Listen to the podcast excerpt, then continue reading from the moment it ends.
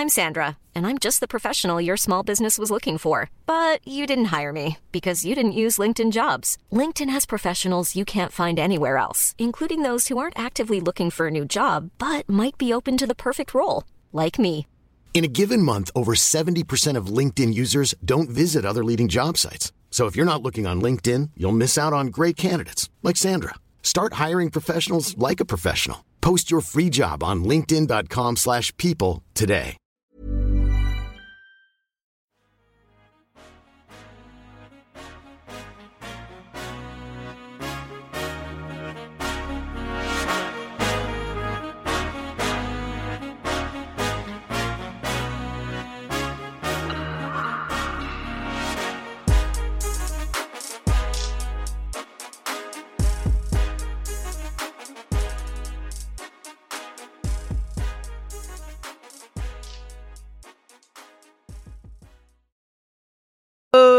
Welcome to the Basketball Addicts Podcast, the one podcast in the world that answers the only questions that ever truly mattered in the world. You know what I mean? Like, yeah, we might have some famine, might have some of this, some of that, but how can I hear from outside the finals? You can't even get in. How can you hear from outside the finals when you can't even get in? And that is exactly where we're going to go today because we're going to be talking about free agency. We're coming at you live, talking about the free agency. We missed a couple weeks. You know, things happen in our lives. You know what I mean? We're all human here.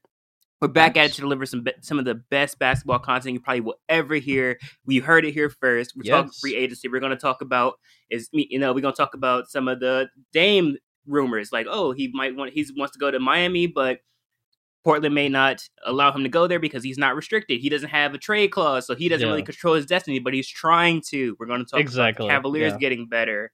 We're going to talk about the Warriors getting Chris Paul. We're going to talk about Memphis getting Marcus Smart and Boston going to leaving Marcus Smart alone and getting Kristaps Porzingis. We're going to talk about all of that today. Yeah. So get ready for an exciting episode here. Jason, you got anything you want to say to the listeners before we get going? uh no. Thank you guys for listening and you know, strap in. We're also gonna be covering that new play-in tournament. Not that play-in tournament, mid-season tournament that that actually got announced as well after all this free agency stuff, which is gonna be crazy. I never would have thought in a million years that that would be real, but here we are. So is that where you want to start at? You want to start with the tournament? Uh, let's go free agency first. All right, that's cool. That's cool. That's Okay. cool. Cool. So let me ask you, Jason, Yes. and this is the question that everybody wants to know, right? okay. Besides how you can emphasize the finals you can't even get in, Mhm. is who do you think up until this point won free agency? Give me like the top five teams who you think won free agency. Okay, top five teams that won free agency. Um, you know, try to make sure before I say it that they're one. Let's see here. Let me see here.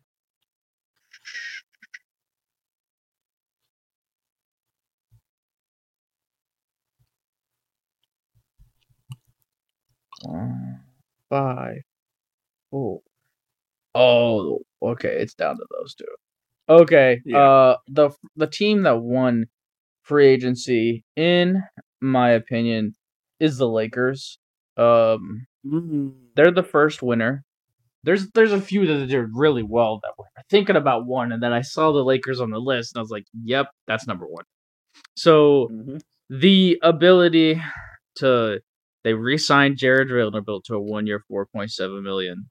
They uh they did lose Troy Brown, who's a three and D rotational forward, to the Timberwolves, but they also gained Taurean Prince, who's a three and D small forward from the Minnesota Timberwolves. They literally just swap, Yeah. swapped rotational bodies. Uh, getting Jaxson Hayes. There's a really athletic rotational center that you know flash ability to shoot the three and stuff like that. And getting D'Lo to a really cheap two-year, thirty-seven million dollar deal was nice. They got Austin Reaves to a four-year, fifty-six million. They got Rui Hachimura on a three-year, fifty-one million. And they they got Cam Reddish on a two-year deal. You know, they may have lost Mo Bamba and lost Dennis Schroeder for a two-year, twenty-six, and they lost Lonnie Walker. They lost Malik Beasley as well. But when we think about the Lakers, they one, you got to give a ton of credit for Jeanie Buss because there's no way in this world that they aren't paying a ton of money in the luxury cap, luxury tax. Oh, for sure. Uh, they did a great job with Austin Reaves. He is going to be so good. And what they really did is they, I think, already everybody realized if you're a real LeBron James fan that he lost a gear in the playoffs. He just he has a cap on how many points per game he can score in the playoffs and how much uh you know time he can handle the ball and stuff like that. Like he can be an extremely efficient 25 like he was in the playoffs or and maybe next year he's an extremely finished finish extremely efficient 23 points per game. Right? Mhm. It, it, the, the decrease will happen, but they found success with having ball handlers that can get buckets not named LeBron, right? And using them in a lot in pick and rolls. And re-signing Austin Reaves, who was so good in that role. Re-signing D who was so good in that role. Re-signing Jared Vanderbilt, who is such a key defensive player. And they also added Jalen Mhm. Hood-Schifino in the draft, so they added into this pick and roll depth, right? And um, for them to out also also somebody that they received as well was Gabe Vincent, who was a three-year, thirty-three million dollar contract. You know, so Gabe Vincent just won an NBA championship. He's extremely good in the pick and roll. He's also a guy that can be a high volume ball handler, and you can get good buckets from. And on top of that, and top on top of that, what's really big with Gabe Vincent is they didn't have a single guy last year that was like, okay, this is our guard defender. Now they have a guy with Gabe Vincent that can Mhm. be that guard defender when he's in the game. He'll guard the opponent's the other team's best player, and that's really big. So you know they have a Mm. really great four guard rotation. They were able to keep Rui Hachimura and keep Austin Reaves and sign Cam Reddish, who's a high upside guy. What I really love about it is they have so many. Like, let's list them off: Austin Reaves, uh, D'Lo, Rui Hachimura, Cam Reddish, and Jalen Hood and Trey Murphy. Six guys. Two of them were drafted. They have six guys that still have clear upside to be gained. Right? They still have the ability to grow and to be able to score more points per game and be more effective and grow their game and become a better passers, right? Like they're still younger guys. And I like the fact that the Lakers said, we're going to take, instead of just believing in one guy, let's say, they just only reside Austin Reaves, that's a young guy, and we're just betting everything on him to improve. They bet on six guys to improve, right? I really like that. I really like the fact that they took multiple shots. Also, Jaxson Hayes is in that list, but he's not like, oh wow, I hope he improves as a scorer. No, he's not really going to be able to score. It's the hope that he'll reach his potential defensively. He's a really good, ath- really gifted athlete. Uh, so you know this this makes a lot of sense. I feel like this was the right kind of moves. You got to give a ton of credit for um, their GM. I can't Rob Pelinka for signing the right kind Yeah, of Rob guys um, getting those ball handlers, getting guys that have the potential potential to be scorers and to grow more within their game. So really love what they did. So I'd have Lakers number one, man. What do you think about the Lakers? Oh, for sure. Lakers without a doubt. You know, um, anything that makes the Lakers better and LeBron closer to winning the chip or at least winning, you know, and getting far into the playoffs, I'm all for it. I see it more like, so I'm to start here with, you know, the drafting and everything like that. So Jalen Hood, Schifino, and Maxwell Lewis are two great pickups for sure for the Lakers. I mean, you get a young, you know, hungry talent such as Jalen Hood, Schifino, who can mm-hmm. score, put the ball on the floor. You have Maxwell Lewis, who can also score and defend. So it's like you know you're getting better, you get you put you building for the future as well, and then you you sign instead of going out and getting you know. I think the Lakers used to be like every. I think the youngest player was like thirty at one point. Now Yeah. we have you know a lot of young rising stars such as Austin Reaves. You know what I mean? D'Lo's not he's not a spring chicken, but he's still pretty young. You know what I think he's like Mhm. 27, 28. You know what I mean? A lot of young players who you know can go, you know, who who have a little bit more fresher legs, who can, you know, hit those ceilings and really go and get a bucket. And it makes it better for LeBron because LeBron can go back into like more of his natural um his natural game. Yeah. And when I say natural game, is what I mean is like LeBron has always been a pass first guy, Mm-hmm. always. So when he has the ball in his hand and he's able to manipulate defenses, is when he's at his best. But Yeah. he's always been able to hit that gear and to go into takeover mode, and you know what I mean, and drop thirty, you know, forty, and what, and so on and so forth. But you're absolutely right with the fact of him getting a little bit older. He has lost the gear, so he's not able to do that. So when he's able to have, he looks around the court and he can, okay, I can pass here, I can pass here. I know these guys can go get a bucket when we need it. Then now he can come back into his natural, you know, his natural game. And I think that also a great pickup, you know, outside of, you know, um, you know, the draft. I believe the best pickup that they have right now, and I'm going to say this in terms of Anthony Davis, is Jaxson Hayes. I think that's a perfect pickup because he's more of a natural center. You know what I mean? He's he's kind of on the tall side. He can defend. He can, he's a shot blocker as well. That kind of t- you know, AD really doesn't like to play the center position a lot. So I can see that with the Jaxson Hayes ad, that allows him to come back into you know maybe a power forward position and kind of stretch and be like a stretch forward a little bit more. And maybe he, if he wants to, he could put the ball on the floor and drive, but he doesn't really have to sit and clog the paint. Mm-hmm. Um, so I think that's also great for AD, especially if you know as long as he's working out this this uh, summer and getting back healthy and stuff Yeah. like that. Um, Cam Reddish also a great pickup. I think that he'll be great for the Lakers. Um, and they did lose some shooting. I will say that they lost Malik Beasley. That's that's kind of a hit, but I think with the guards that they have, the four guard rotation that you really, as you you know pointed out, I think that's a great start Yeah. going forward, especially with these guys are going to grow together. They're you know they're with LeBron. I think that this team going forward will be better, um, especially because they've had a year together already. I mean, well, you know everybody outside of like who they just drafted and traded for, but they've had a year together. So, and then the, the K- Ham, Darvin Ham, I think that he's a pretty decent okay coach. So I think that he'll be able to kind of incorporate everybody slowly in there after they Mm-hmm. throw out a couple, you know, couple lineups that may or may not work. Then he'll figure it out as the, as the season goes on. He's really good at um, what is it called? Uh, uh, adjustments. He's really good at adjustments. So True. um, I I- I would say Lakers are number one for sure. I, I just like their pickups. I like the Jaxson Hayes one because you know that gives AD some wiggle room. You know what I mean to you know step down a little bit and maybe play a little bit more power forward than center.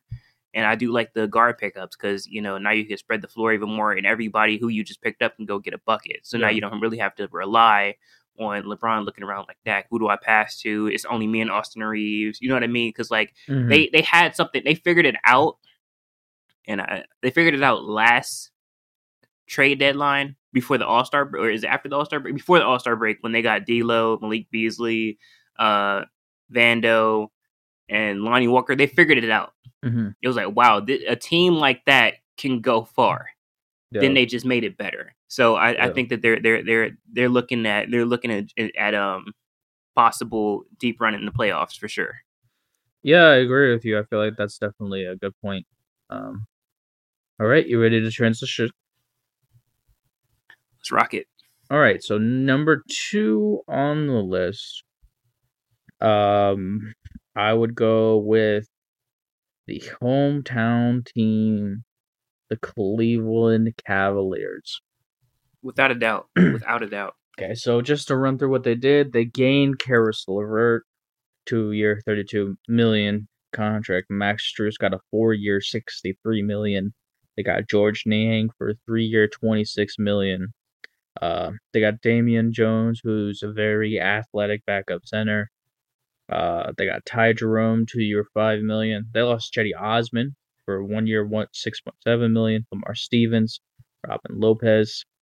Uh, but what the Cavs did, man, was phenomenal from the sense of a basketball sense because last year in those playoffs, there was two major issues, um, and they both relate to one one situation. Was their small forward? I think it was Lamar Stevens, um, or some other small forward that was just mostly a defensive guy. The other teams helped off in to an extreme degree. We're gonna say we're gonna let this guy beat us. It's because we are gonna do anything to get the ball out of Donovan Mitchell's and Darius Garland's hands. in the playoffs, especially Donovan Mitchell. So they desperately needed a small forward that could keep that defense honest and not allow for gimmicky defenses to shut down and slow down the Cleveland Cavaliers offense. Max Strus is exactly that. He's six seven. I understand he played small small shooting guard at Miami. I don't think people really understand. Max Strus is a legit six seven, right? Shoots the poo out of the ball. Also, defend. Yeah. He's an above average to good defender, right? And part of his good defending is high effort and great coaching, right? Like he doesn't have the kind of body and athletic gifts that, like, oh man, this guy's gonna be a great defender. It was mostly coaching, effort, and and length that allowed him to be a good defender in Miami, right? Well, yeah. at Cleveland, we got JB Bickerstaff, who everybody defends. It doesn't matter if you're a starter, doesn't matter if you're a bench guy. Like, think about a guy like Caris LeVert, who I never saw defend a single possession in my life before JB Bickerstaff gets there. And you go look and watch mm-hmm. him play, and you're like, wow, Caris LeVert really defends now. JB Bickerstaff forces everybody to defend. That's their identity. So there's no issue of oh man, Max Strus might not be pushed as much. He might not be held as to a high of a standard.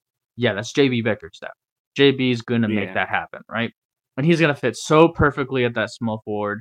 It's also gonna allow them to, if they use it, to allow them to give that defense another thing to worry about because on top of him being a shooter, he's really phenomenal coming off ball screens and pin down screens and being off ball and running them through actions where he can curl and you know what I mean and get some efficient points and keep that defense focused, especially on the weak side.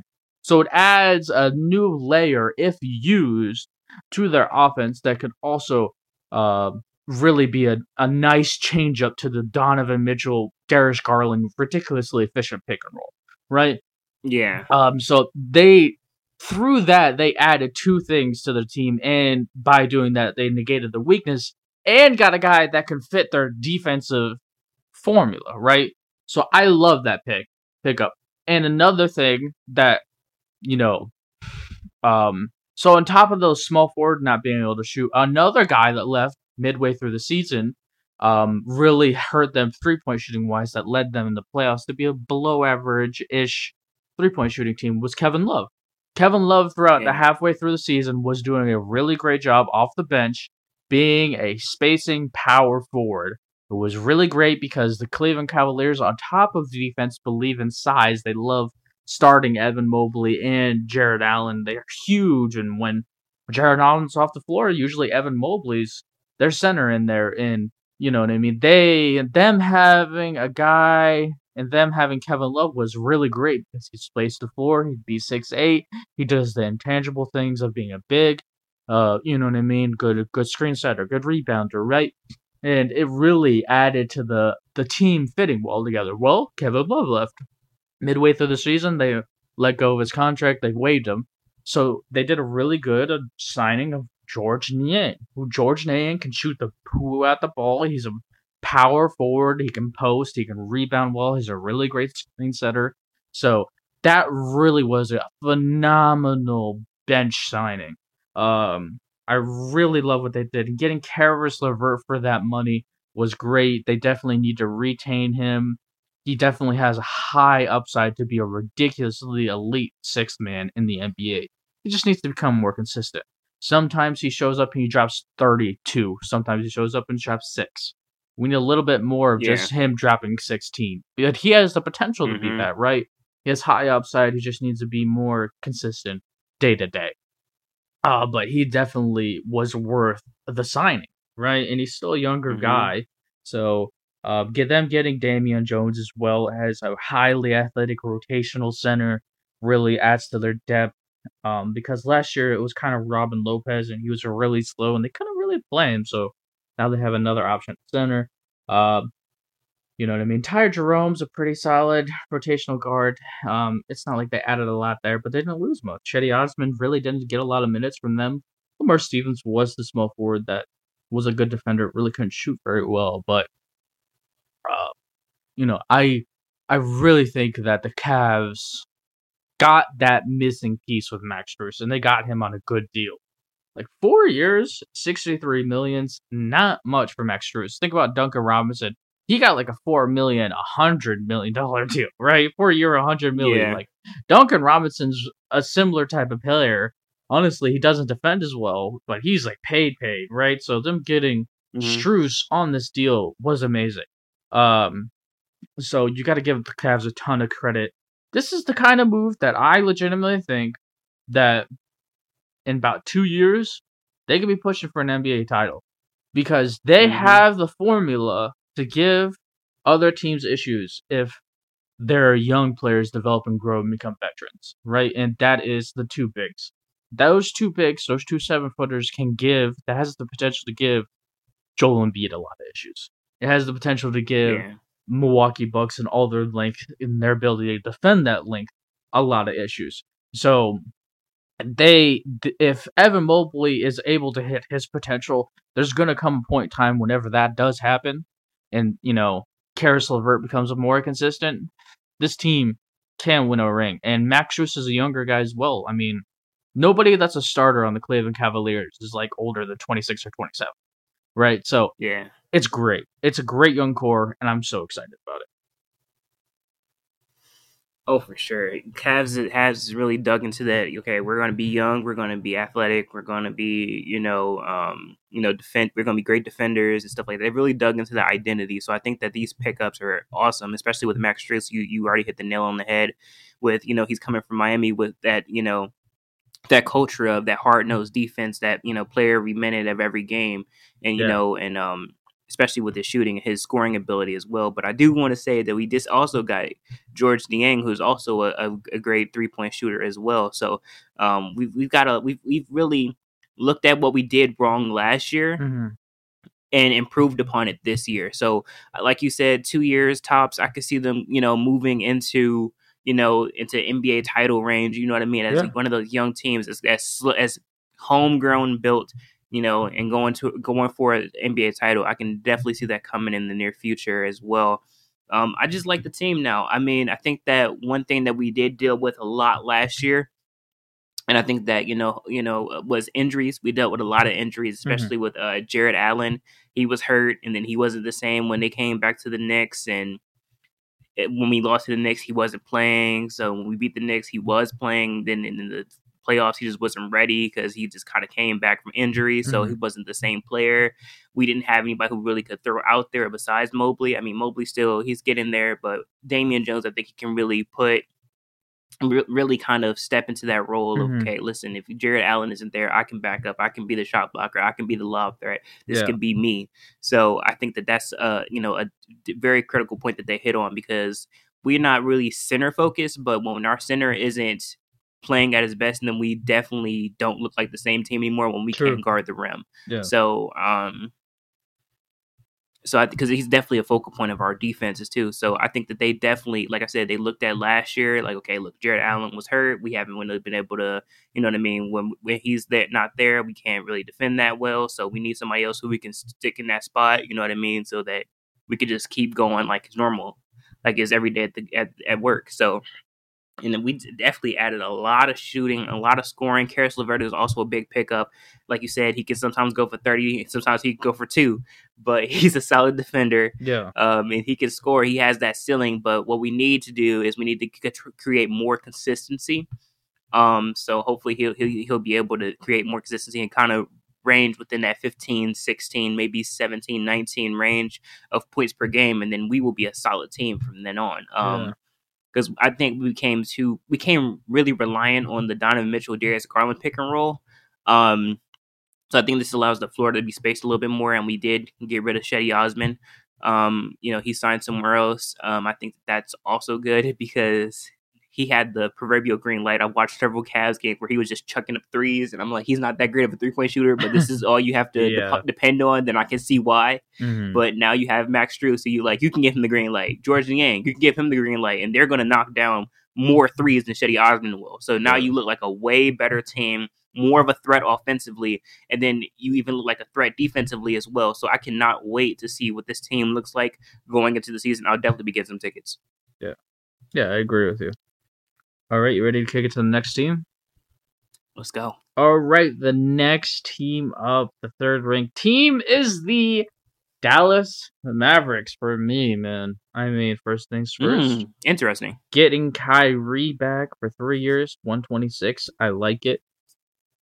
They also signed Mm. Seth Curry as well on a two year deal. Bring him back. Yeah. Um, good three point shooting guard. Dwight Powell, who was the very much the key um small ball big that they like to run out when they run their small ball line lineup. Um, getting Dante Exum, getting him a shot, another shot in the NBA. No guarantees that that's gonna stick. Uh, they got Grant Williams, four years, Mhm. 54 million. They lost two second round draft picks. They lost Reggie Bullock in a 2030 pick swap. Pretty- Probably a first round pick swap. Um, Yeah. but this for me is pretty obvious. this is about yeah, I mean adding Steph Curry, adding the guard point shooting's nice. Them retaining Dwight Powell, who, you know, was a big reason why they beat the Utah Jazz a few years ago when Luka and Jason Kidd and that team made it really far into the playoffs. Um, that small ball lineup with Dwight Powell was extremely important, so retaining him was extremely important as that option. Um, and Grant Williams, Grant Williams, Grant Williams is the reason why they him. He is a six-five, three-point shooting, defending one through four at an extremely high level. Four years, fifty-four million, worth every dollar on the Dallas Mavericks. Uh, because they had the weakness of defensively they suck. Let's be honest about Yeah. this. They were by far the worst defense in the NBA. And when you gain a phenomenal world class defender like Grant Williams, if I had to say greatest defender in the NBA, what would Grant Williams be? I'd say 25 to 35. He is a rigid, he's legitimately a very elite defender. Um, and those highly elite defenders can get you very, very far.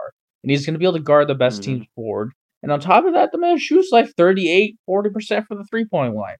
Right? So um, that's phenomenal. It allows them to find a piece that um, where where they have enough spacing where maybe their forward doesn't even need to shoot threes because you have Grant Williams, right? Like they Yeah. they definitely added a lot there, and I think with the pieces of the draft of Dereck Lively, who's a really good center, seven one, can shot block, you know, was in the lottery, can rebound, can screen set, and you know them adding 26th pick a guy from Marquette who I comped Jake Crowder. Um, even though the sheet three point shot is not fully along yet, this this team did make the steps to becoming um possibly a team that could be in the four and five seed, right? Just with Grant Williams, Mhm. just because of how phenomenal he is and all the pieces that they got, right? Christian Wood has not signed yet, so maybe they do retain him. Maybe they don't. I don't know yet. He's by far the biggest prospect that's still out there in free agency. Uh, but yeah, I feel like what Dallas did here, phenomenal. I love what they did. They also didn't didn't they made the right choice by resigning Kai. They made the right choice by being the best pitch for Kyrie.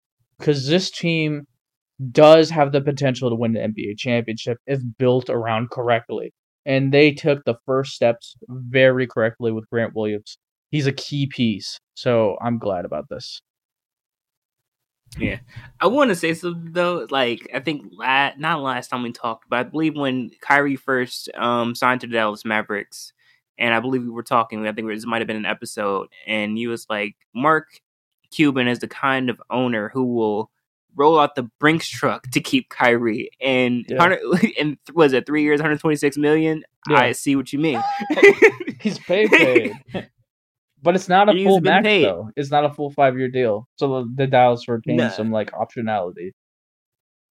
yeah, so like it's actually a smart deal, but it's also a good deal for both sides. Yeah, exactly. because I was reading into his deal. So he has 120 million that's guaranteed, but then the six million is incentive. So it's based on like games played, you know, in- games won and stuff like that. So he has incent- the six million is incentivized. So he really only gets Uh-huh. 120 million guaranteed. But if they win games and performs well, then he'll get the six million.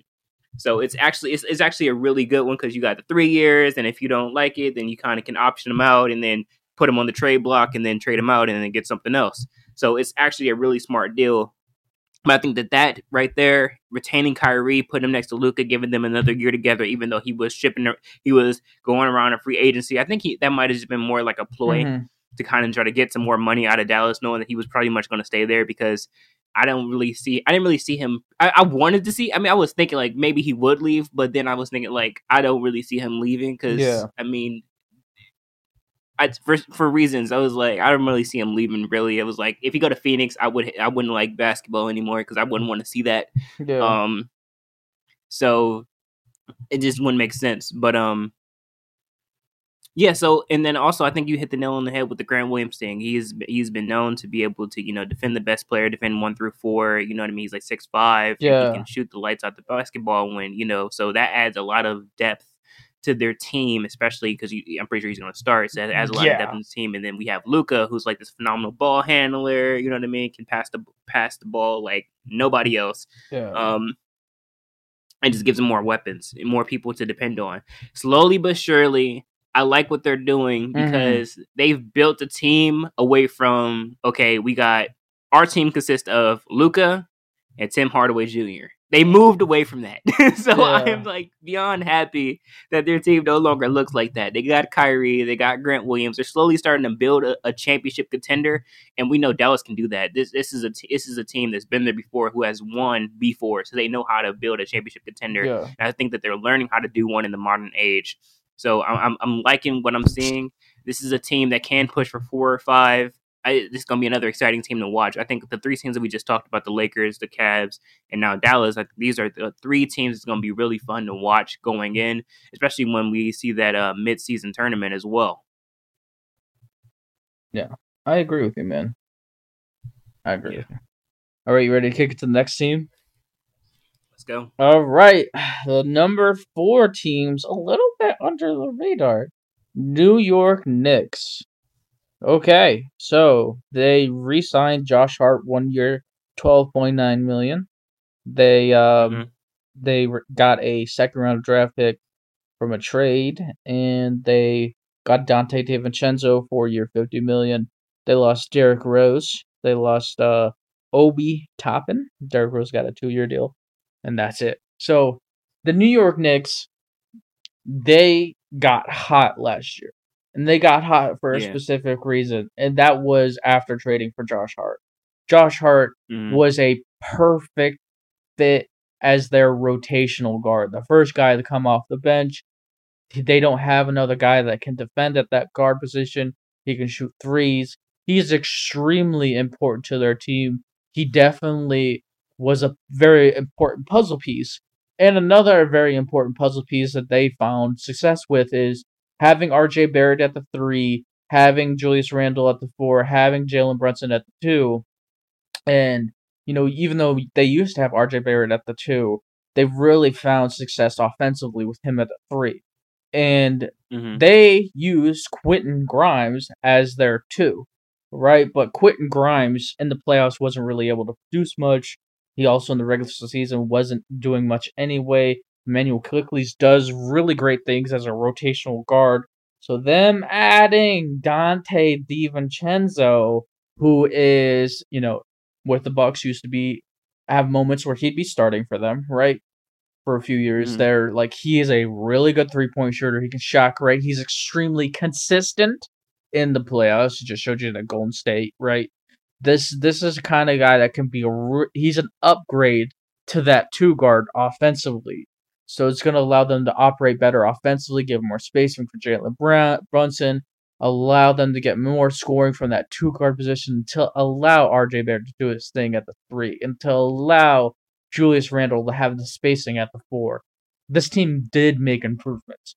This team is going to be a better team than they were last year. These these may be smaller moves, but this was improvements at things that they found success with last year because they got a lot of scoring from the guard position, but they did they came up a little bit short in the postseason, especially against the Miami Heat from the guard position from guys not named like Jalen Brunson, R.J. Barrett. Julius Randle had really good series against Miami Heat. Everybody else really didn't show up. So getting a guy that you know trust in the playoffs, an upgrade at that two guard position, really happy about Mhm. it. They have a really good rotation with him and Josh Hart, Jalen Brunson, Immanuel Quickley, Quentin Grimes. That's a lot of depth there. And Obi Toppin didn't bring him much, right? He was more of a, you know, when he's in the game, he wants to try to show himself off. And when he's in the game, that they're just gonna make him beat them with the shooting. Try to make Obi Yeah. Toppin beat us. And, you know, it makes sense to move off of him and get some sort of shooting forward of some sort. Right? So yeah, I uh I think they made the right moves here. I'm glad about it, and the Knicks are going to be better than what they were last year. Oh, without a doubt, they're going to be better than what they were this year. Um, because they add, like I said, you they added Donovan Donte DiVincenzo, so now they've gotten really deep at the guard position as well with the point guard, shooting guard. You know, especially with Josh Hart, Jalen Brunson, Donte DiVincenzo, Immanuel Quickley, Quentin Grimes. They've all gotten a lot better. Um, even with you know if they wanted to move maybe R- RJ, they kind of found a good spot with him at the four. But as far as the guards, I mean, I think that's like the best they can do. Um, especially when they, you know, they could possibly throw out like Josh Hart, you know what I mean, and maybe Donte DiVincenzo because they all have a connection. They've they've known each other because they used to play in college together, especially with yeah. Jalen Brunson, Won the Villanova. Wildcats Yeah. connection. They won Yeah. a ring, so they bring in that chemistry back to the t- back to um New York, um especially. So I, I just I. I think there's gonna be another one that's gonna be fun to watch. Um, I like the pickup of Donte DiVincenzo, especially because you said like you mean like I said, you hit the nail on the head with the you know efficiency, the three point shooting, the shot creation. That's gonna be big for them because, like you said in the playoffs, it kind of was like when they played against the Miami Heat, like you could depend on Jalen Brunson, but he didn't really have anybody you know else really outside of like RJ Barrett, like the guard position. The other the other guard was kind of like lacking for him. Yeah, So they was like, oh, and then Obi Toppin, of course, you can't do, he can't really do much but dunk, so um, and drive to the hole a little bit. So Yeah. I think moving off of them and getting better and getting more shooting, bringing more shot creation into the team, I think that's going to be big for them going forward. Yeah. Um, we already seen that the young team can go forward. I mean, can go can go at least into the second round. Um, with the team is currently constructed, and I think they'll probably they could possibly make a push now um, depending on what the rest of the East looks like at the end of free agency or maybe even before the All Star break, they could possibly make a push. yeah, So I think this gonna be it's gonna be a nice rivalry. I think you know that the New York Knicks and the Cavs are kind of creating. I- I'm gonna like to see it now that the Knicks also um, loaded up on weapons as well. yeah. Yeah, I agree with you, man. And uh, even though they might not ever, maybe they'll never win a championship, but New York fans need to sit back and enjoy good basketball because that's what you can get next year. Yeah. All right, you ready to go to the fifth ranked team on this? Let's go for it. Okay. So the fifth ranked team is man, I got two teams in my head that I'm still debating.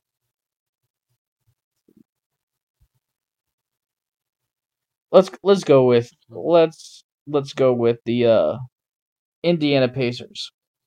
So hmm the Indiana Pacers retained Tyrese Halliburton, five year, two hundred sixty million dollar contract. Really like it. They overpaid this guy a lot, but they really needed his role.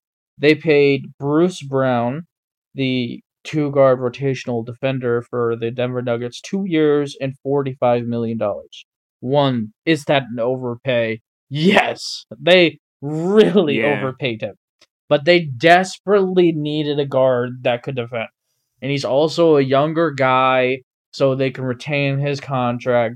The Indiana Pacers are also one of those teams that suck at defending. They also gained oh, it will be Toppin through trades, which I don't think he'll start over Jarace Walker, but they do need another forward body, and they do need a young, younger guy at that forward spot, rotational wise. He's got still got high upside. He's just very raw. So you know that was a good risk for a second round draft pick.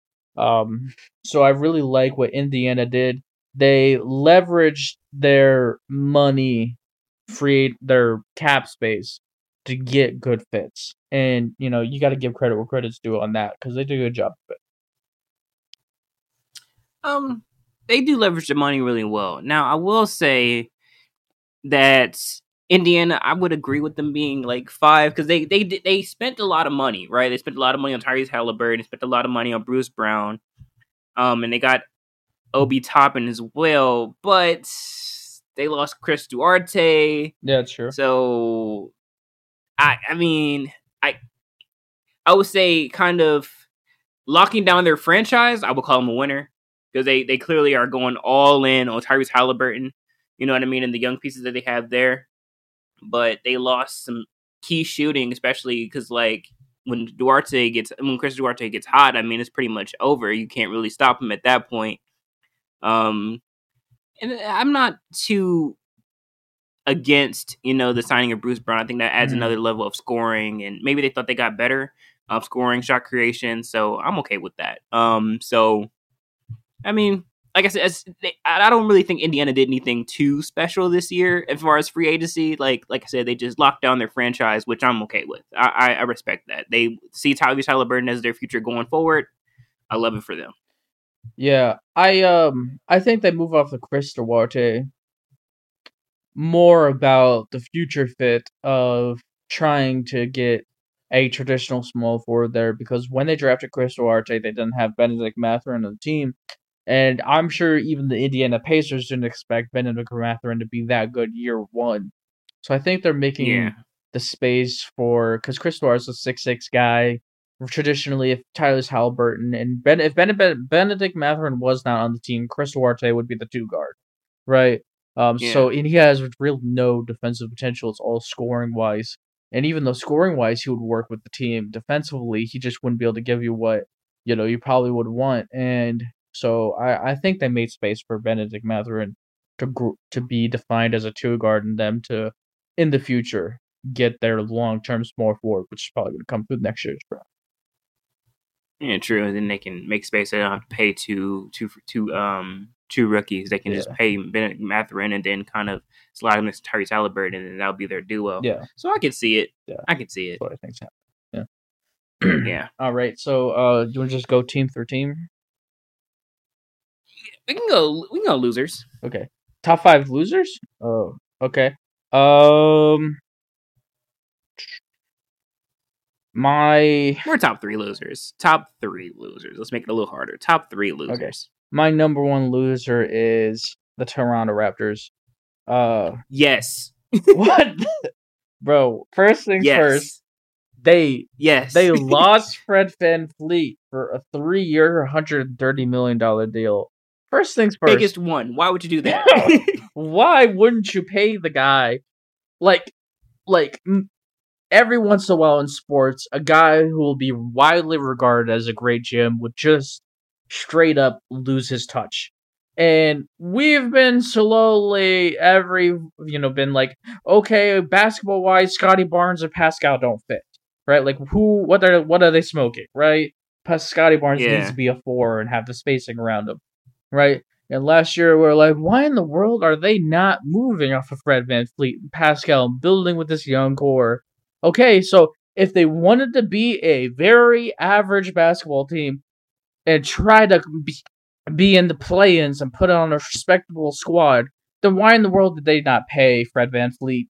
Like what that this makes no sense because if you were just gonna let him go anyway in free agency to a pretty or maybe a little bit overpaid. I just don't want to look bad when I'm with my signings because I'm Masai Ujiri and I gotta make my Masai Ujiri name always look good. Like, if you're gonna do that, then what the hell was the point of keeping him? Right? Because if you Yeah. if you lose Fred VanVleet, then why in the world are you keeping Pascal too? Right? Like, because Pascal without Fred Van Fleet, I don't care who uh, how much better the rest of the Toronto Raptors get, they're not going to the playoffs next year. Right? yeah. And they added Dennis Schroeder. Dennis Schroeder? Who? Who? Strudel. He's gonna be their starting point guard, bro. bro and the biggest overpay of the off season is, which makes this hilarious because they didn't overpay for Van VanVleet. They paid Jakob Poeltl four years, eighty million dollars for a guy who averages like eleven a game. Most like he is not that much different than Cody Zeller.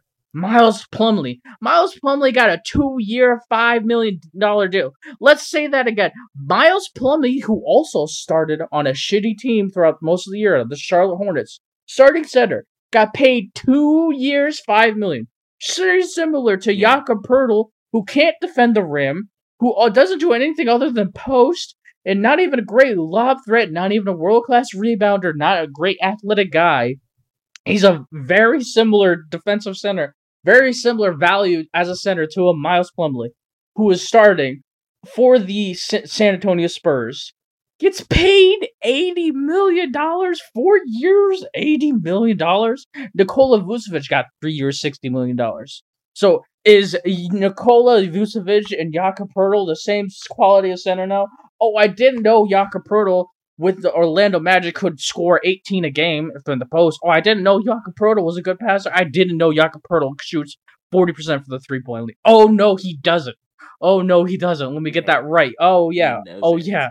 He's a bum as a starting center. Like center wise Yeah. in the NBA, he's like 26 through 30, and he's getting paid like he is 15 through 10. And long term, he might not even be the starting center because Christian Koloko Yeah. has high upside.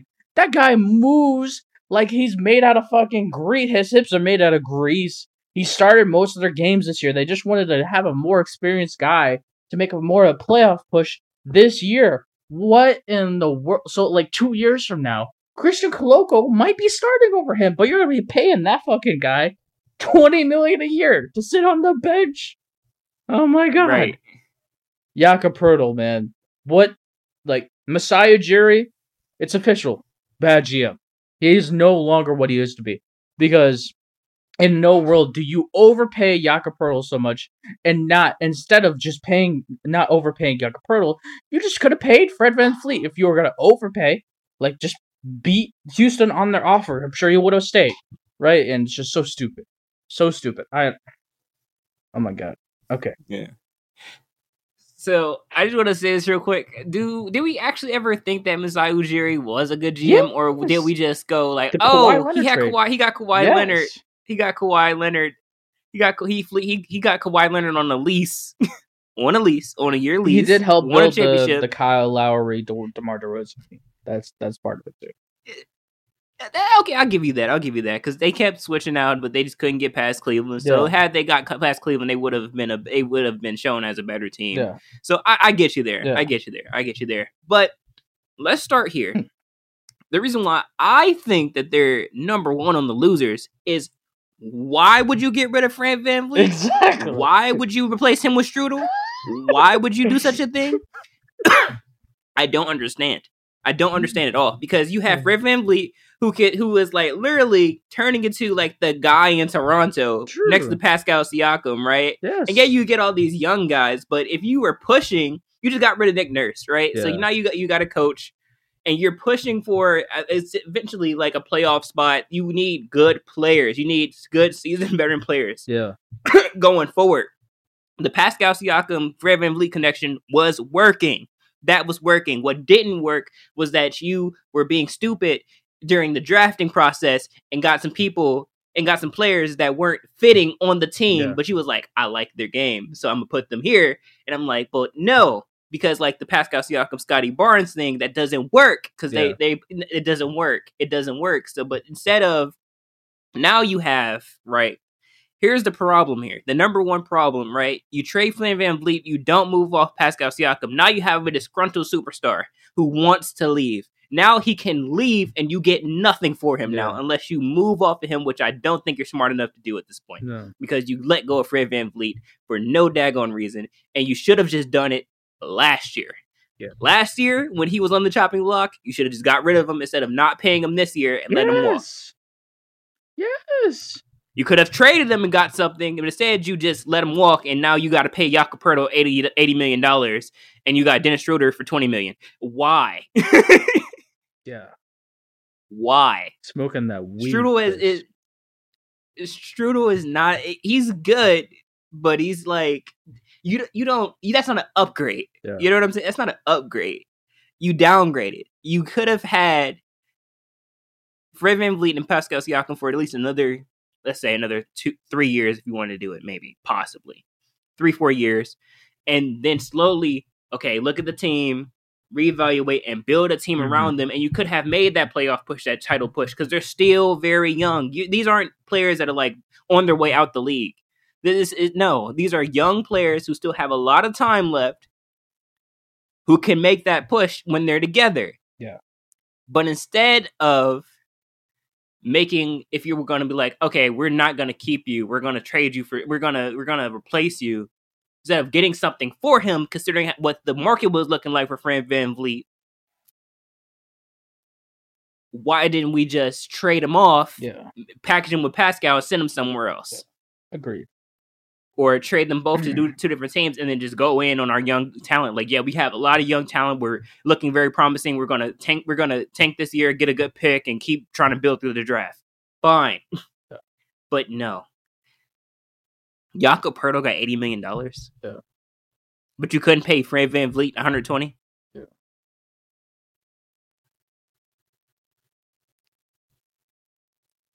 Number one loser. Yeah.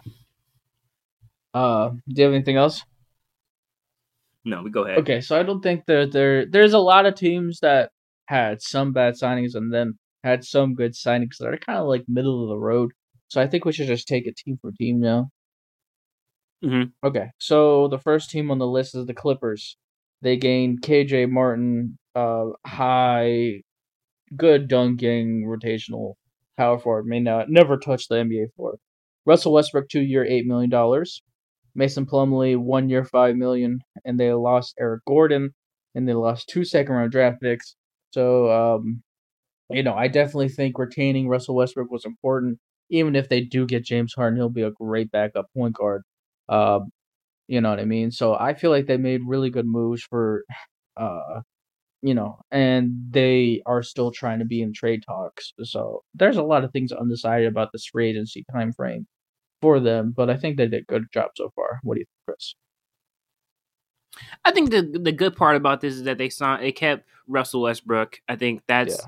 They we saw some you know flashes of old Russ while he was at the Clippers. We saw like him being able to you know um you know pass the ball, really facilitate very well. Something that they really need there, especially with you have Kawhi Leonard and Paul George. Yeah. And they're still in free agency talks to possibly land James Harden, Yeah. so that looks fun. Yeah. Um, or did wait? Did he sign already? No, I don't- not I, yet. I didn't miss that. No trade okay, okay. I was make sure I didn't miss that. Okay, yeah. So he's is a possibility they could possibly lock down James Harden, and then you have Russ, James, Kawhi Leonard, and Paul George. Now, I know I'm not a really big on super teams, but I think that James Harden and Russ have declined enough that it looks that, that I would be okay with that team. Yeah. I, they're not at their MVP levels right now, so I will be okay with that team agreed. being in LA. Yeah. I, I I wouldn't be like, oh, th- that's another super team. Like I don't really see that as a super team at this point. Um, I'm not saying they're role players. No, no, not at all. But I just wouldn't. I wouldn't be mad at that team if that was the team that they built. Yeah. I mean, and they they actually did open up a lot of. Sp- I mean, that opened up a lot of space, but they didn't have to pay. They got Russell Westbrook cheap. Yeah. They got Plumlee cheap. Yeah. So I mean, they still have a lot of money to be able to throw around if James Harden was to be interested in the Clippers. So I, I like the signings. I, I like Russ back to the Clippers. Give him another year with Paul George and Kawhi Leonard. Hopefully, they both, all three of them, can stay very healthy because I would like to see what that team looks like when healthy because we haven't yet to see that team healthy. So um, completely healthy. So I think they only did Russ for two years because I think they're eventually going to try to move off of Paul George and Kawhi mm-hmm. Leonard if things don't turn around. Yeah. So yeah. Okay. You ready to kick it to the next team? yeah, yeah. Let me choose one here. I want to talk about. Let's talk about the Grizz. Okay. the Grizzlies. Okay, so I signing Derrick Rose, signing Marcus Smart, awesome, right? I think those are awesome, awesome, awesome, awesome signings. Um, especially because we have Ja Morant, who is similar to Derrick Rose, so kind of like I think that would be a nice. Okay, I come from the same place. I'm a veteran. I've been here before. I know what it's like to play at the highest level. Yeah. So let me that's a good that's a good veteran leadership thing, you know, kind of mentor, mentee type relationship that he can develop with Ja Morant and put him on the right path because Derrick Rose has turned his life around, believe it or not. you know what I'm saying? Yeah. So and I think that also signing Desmond Bane for five year, two hundred six million dollars, that's good too as well because we've seen what the what Ja Morant and Desmond Bane can do on the floor mm. together when they're paired together and the, the type of magic they can make as far as scoring. So awesome. I love that. And they lost Dillon Brooks. I love that as well. I mean, it, I think that maybe it was a confidence thing. I could see maybe like once he like he was drawing too much at LeBron, and LeBron started showing him up, and he learned that he is levels. I think he kind of lost his confidence a little bit. Mhm. So hopefully he can regain his confidence in Houston. Um, so I, I'm not mad at the trade. I wouldn't say that they kind of lost. I wouldn't say they won. I would kind of agree with the middle of the road that we're going down right now because they did gain Derrick Rose. That's you know, I mean he's Derrick Rose, you know. So I think that's a nice veteran thing. I think that Marcus Smart fits the Grizzlies so well because he's really a hard nosed defender, you know what I mean, in your face kind of guy. And I think that's perfect for that type of um especially as a backup point guard to Ja Morant. I think that's like perfect for that.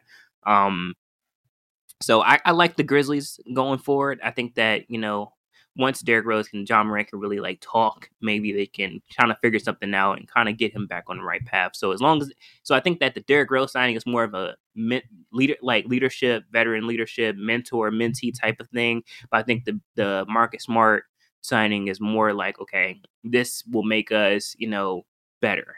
So I, I like those both. Yeah. What do you think? Yeah, so you know, signings wise and overall, um, going into next year, I definitely agree with you that Derrick Rose signing was very important. Uh, they definitely desperately needed a veteran voice, getting a guy who used to be an MVP at the same position that Ja Morant is, a similar play style. Uh, is extremely important to try to do the best job that they can do to put the vets around him to lead him back down the path of superstardom and being a non-distraction off the court. Um, Yeah. you know, the Desmond Bane signings pretty pretty okay. I like the fact that they retained him. He definitely makes a lot of sense next to Ja Morant. Um, in theory, um, you know, losing Dillon Brooks, they already said that they were going to lose him, so going back on it now makes no sense. Uh, but I do think that this Memphis Grizzlies team, as constructed, will not be as good as last year's team. Um, because I understand it may sound like, really? Why? Okay, let me tell you why. Ja Morant can't defend to save his life. And Desmond Bane is a worse defender. So they did sign Marcus Smart, who is a a phenomenal guard defender who can be very great at guarding. Very, very, he can be very good at guarding small forwards. But if he's going to be out there and he's going to be forced to guard the small forward, then what was the point of signing him? Because he should be in a situation where he'd be good guarding the guards, right? So then, still, Mhm. when they play face the Golden State Warriors, for example, who's guarding Steph, right? Ja Morant. Okay, that's Yeah. that's easy. Like Dillon Brooks is worst, right? Okay, if you throw Marcus Smart on, this is the issue. You throw Marcus Smart on Steph Curry or the opposing team's best guard. Okay, well then Ja Morant or Dil- uh, um, Desmond Bane has to guard their small forward, who's going to be six six six seven, right? And Ja Morant is six two six three. Desmond Bane is six two, right? So they can't do that, right? So it's a defensive liability to move Marcus Smart and have him guard anybody other than the small forward position. And then if you're thinking, okay, Yeah. well they can get away with it because next year they'll have Steven Adams and then they'll have Jaren Jackson Jr. So Jason, why do we have to be worried? Because we could throw Jaren Jackson Jr. at the likes of a KD, at the likes of a LeBron James, at the likes of uh, an Andrew Wiggins. Oh, what's the worry? Okay, the worry is Jaren Jackson Jr. just won a DPOY by being free safety. He didn't win a DPOY by being Kawhi and guarding the forward position, right? So if he needs and if Mhm. he's forced to guard the forward position, you can just have him sit in the corner and not do anything not do anything because his greatness is it playing in space. Playing in space and getting Mhm. shot blocks and covering a ton of ground and being a shot blocker at the rim, defending the perimeter and just guarding everywhere. That's the best version of Jaren Jackson Jr. One that won a DPOY last year because he had a Dillon Brooks at the small forward position that allowed him to do his job and guard that best forward on the other opponent, the other team's player, and to allow Jaren Jackson to have the comfort to be able to do his role. So they defensively just went downhill, in my opinion. Because even though Marcus Smart's a great defender, limiting him to just being a small forward defender makes no sense to me. Because if you're going to ask him to guard guards, they're going to get ran through at whoever's guarding the small forward. Mhm.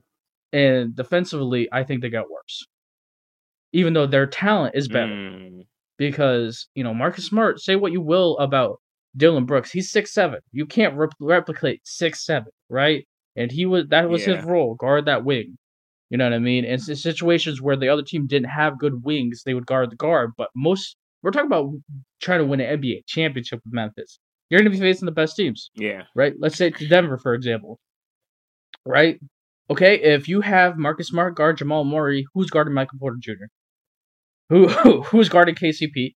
Yeah. Who's you know what I mean? And it's it's tough, like, mm, you know what I mean. And the Phoenix Suns, dear goodness, you you have Marcus Smart guard Devin Booker, who's guarding Kevin Durant, who's guarding Bradley Beal. You know what I mean? Like, you're guarding the Yeah. Lakers. Okay, you have Jaren Jackson Jr. guarding LeBron, and we have Marcus Smart guarding D'Lo. Okay, who's guarding Austin Reaves? Who who's guarding? you know what I mean? Like these these mm. NBA championship level teams in the West have a guy at every position. Don't even get me started on the Golden State Warriors. You have Marcus Smart guard Yeah. guard Steph. Who the hell's guarding Klay?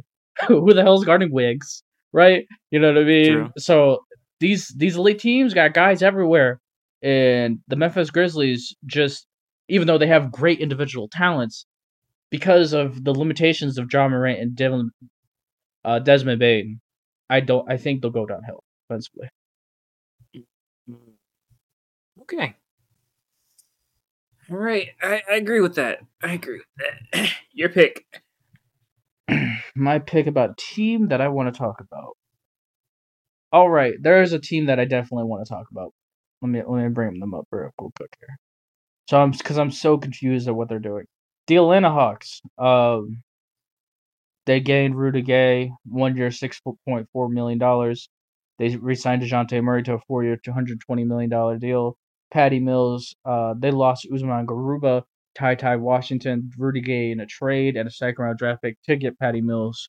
Um, and they also traded John Collins for Rudy Gay and a second round draft pick, move off of his contract.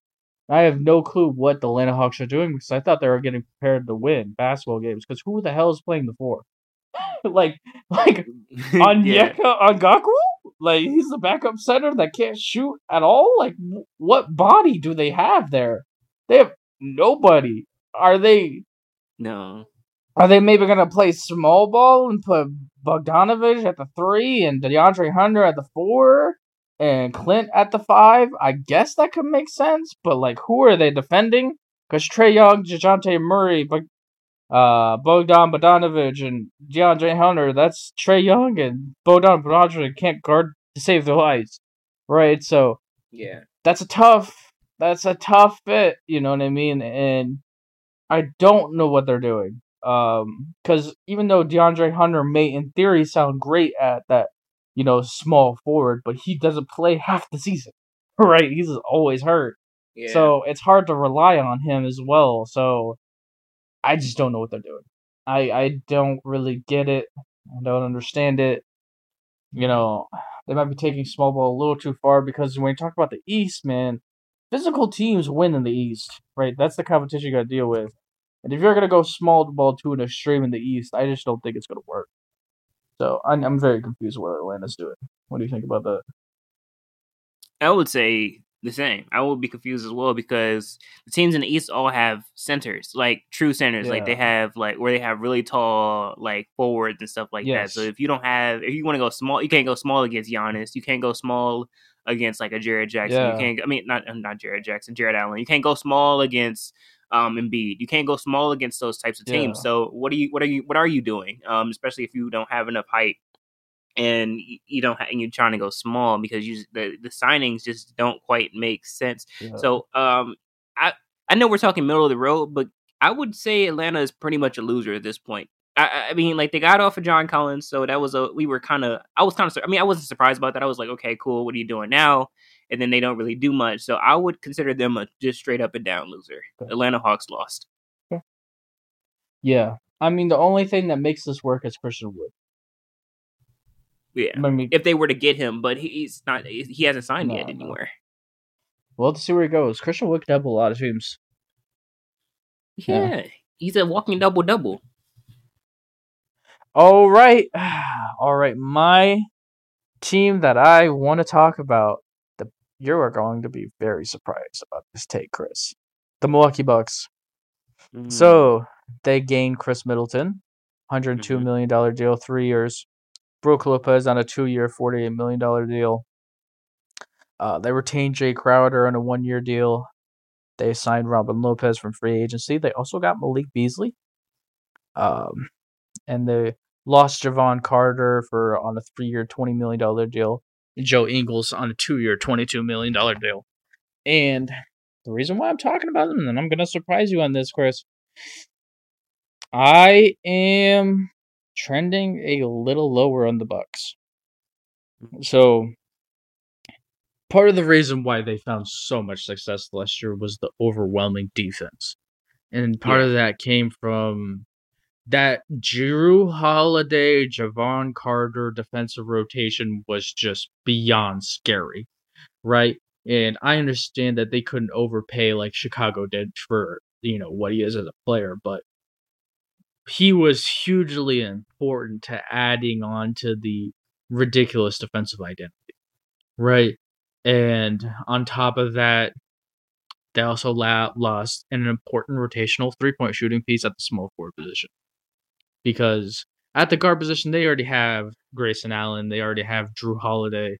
So, them adding Malik Beasley, even though he's a pretty good name, it's not like he's going to get a ton of minutes. You know, he he's he's a pretty solid three point shooter, but he doesn't give you much more other than that. And the reason why I think this team can go downhill is they are a team that if anybody decreases in their output even a little bit, they just won't have the same formula that has led to Mm. success for so long. And this team is aging. Brook Lopez is going to be 36 next year. You know, a lot of this team relies on his defensive ability, right? And if he goes downhill a little bit more, then this team's not going to be able to defend as well. And you add Jevon Carter losing, then that's going downhill a little bit. Jrue Holiday is going to be 34 next year. How long is he going to be able to? Because he's not the kind of guy that's, you know, just like Brook Lopez. Great athletes can play longer and have more of a similar app, uh, effect on the basketball game as time goes on. But Jrue Holiday's never been considered a great athlete. Brook Lopez has never been considered a great athlete. You know what I mean? And Jrue Holiday is going to be 34 next year. And Khris Middleton is going to be 32 next year. Right? Like any decrease in Jrue Holiday's ability to not be an all NBA defender anymore. Maybe he's just a good defender. And, you know, it's the same thing with Brook Lopez. And they they lost some depth. That defensive depth. Jevon Carter was a big hit. You know what I mean? Dre Jae Crowder is going to be 35 next year, and he also hasn't really played meaningful minutes in a minute. I mean, it's been like two years now. So we haven't really seen Jae Crowder in a while play a lot of meaningful minutes and be what he used to be in Phoenix. So it's it's tough. They lost some pieces, and there is some age questions that I'm gonna have to see them play in the regular season to answer. Because I definitely could see Jrue Holiday going downhill a little bit. And you know, this team is great, but their scoring comes from basically Giannis, Khris Middleton, and Jrue Holiday. And their great Mhm. defense comes from Giannis, Brook Lopez, and Jrue Holiday, and Jae Crowder, right? And but it used to be Jevon Carter, right? And they used to have such a great depth of three point shooters, and them losing a guy like Joe Ingles does lose some of that depth. So I, I do think that they've lost something. And you add on the new head coach, I wouldn't be surprised if the Milwaukee Bucks, even if healthy, don't make the Eastern Conference Finals next year because of decreasing talent. Yeah, and, then that's another thing. The losing of the, I mean, you know, switching coaches for, uh, you know, and not having Budenholzer anymore and bringing the new coach in and then revamping his, you know, he has to do another offense, create another offense around Giannis that that's that supports all the, that uses all the supporting cast. I can see it going downhill. Um, absolutely right. People are getting older on that team. The team is aging. Um, and then you lose some of your defensive scoring capabilities when you lose Jevon Carter, but and then you haven't really seen much of Jae Crowder to really be like, okay, we're gonna depend on Jae Crowder now. You haven't really seen much of him in the past, you know, year or so that you can really be like, okay, this is it going forward. This is the team that we're gonna roll out. I I kind of agree with you. It's a surprising take for sure, but it, now that you've explained it, I agree with it because I can see the Bucks not performing as good as they did last year and kind of underperforming this year and kind of losing the teams that they would normally beat and things like that. Like, yeah, you have Giannis still; he's still young, he's still hungry, he's still, uh, you know, a great player in the in the league. But if the supporting cast isn't adding up, and and if anybody on that team takes just a small step back, it's Yeah. going to be detrimental to the entire team. So, um, I mean, yeah, they re-signed, but I mean, I just don't. I'm not really super big on the Bucks going forward. I can definitely agree with that. Yeah, I mean, it's uh, it's a not a Giannis issue, but you need complementary pieces to win a ring, and their complementary pieces are aging. You know what I mean? It's just a natural thing. And there's gonna come a point in time where they're just not gonna be able to support him. Mm-hmm. All right, what's your uh, next team? Let's go with do do do do do do do do do do do do do do do do do do. Uh let's go with let's go with the Phoenix Suns. Oh, that's what I want to talk about next. Go for it, Chris. We needed So- to talk about this. Yeah, go. Yeah. So I think that they they've done some things to kind of make themselves more to, to you know with the signing of Bradley Beal, they got a lot deeper and they got a lot more shooting, a lot more people to depend on. They got Eric Gordon, which I guess is kind of they're gonna step him in for CP3 and have him be the starting point guard. I uh, guess I don't I don't know. I don't know what they're doing with that point of things. They got better defensively. They got Josh Okogie. They got some scoring. They got Yuta Watanabe who can who can shoot lights out. They got a lot of scoring, but then the guard position, point guard position, it looks really weird. Um, because I don't know. Like, yeah, you got all these weapons now, but who's passing the ball? Is that's my biggest question here. Who is passing the ball? You got more defense, you got more Yeah. scoring, but Eric Gordon's old. he didn't get many minutes last year. Like, is he going to be your primary passer? Is he he's the one you're expecting to go to battle against, like, you know, the minds of Nikola, of Nikola Jokic, and be like, yeah, we can win this chess battle. Like, that's not going to happen. So I don't. I mean, I don't dislike the picks. I just think they could have done. I mean, considering who what they're paying, they, maybe they could have gotten somebody else other than Eric Gordon who might have been a little bit better basketball IQ wise.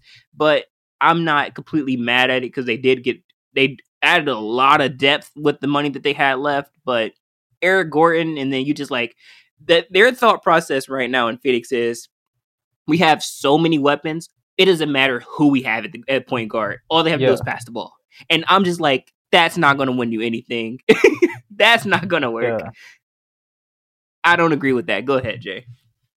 Yeah, yeah, I'm so glad that we get to hate on the same team uh together. it's the two of us, man, against the world. 'cause everybody is like, "Oh my god, the best free agency signings is Phoenix! Oh my god, this GM's so good!" okay, goddamn, like you know, I get it. Fanboys Hey, rejoice.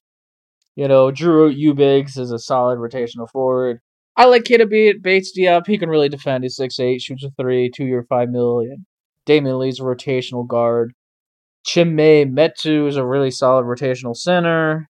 Um may never start though. Yuta Watanabe, sure, can he shoot a three? Sure, yeah. Josh Okogie can defend. Right. Eric Gordon is a rotational two guard that I don't think will see much minutes because of Drew because of uh Bradley Beal and Devin Booker, but they Yeah. lost Jock Landale. That's not going to really affect them. They also like Torrey Craig. That's also not really going to affect them. But dude, like passing because people don't understand. they have Cameron Artis Payne. He's a point guard. Okay, well, have you ever watched Cameron Artis Payne play? What does he do, Chris? he scores. Exactly. He gets to the rim and he plays the pick and roll and he scores. He is a below average point guard passer at best. At best. You want to know why? Because they wanted to find a guard that gave them a different look than Chris fucking Paul because he was Chris fucking Paul, okay? That's what Yeah. that was, right? Cameron's Artist Payne is not a passer, okay?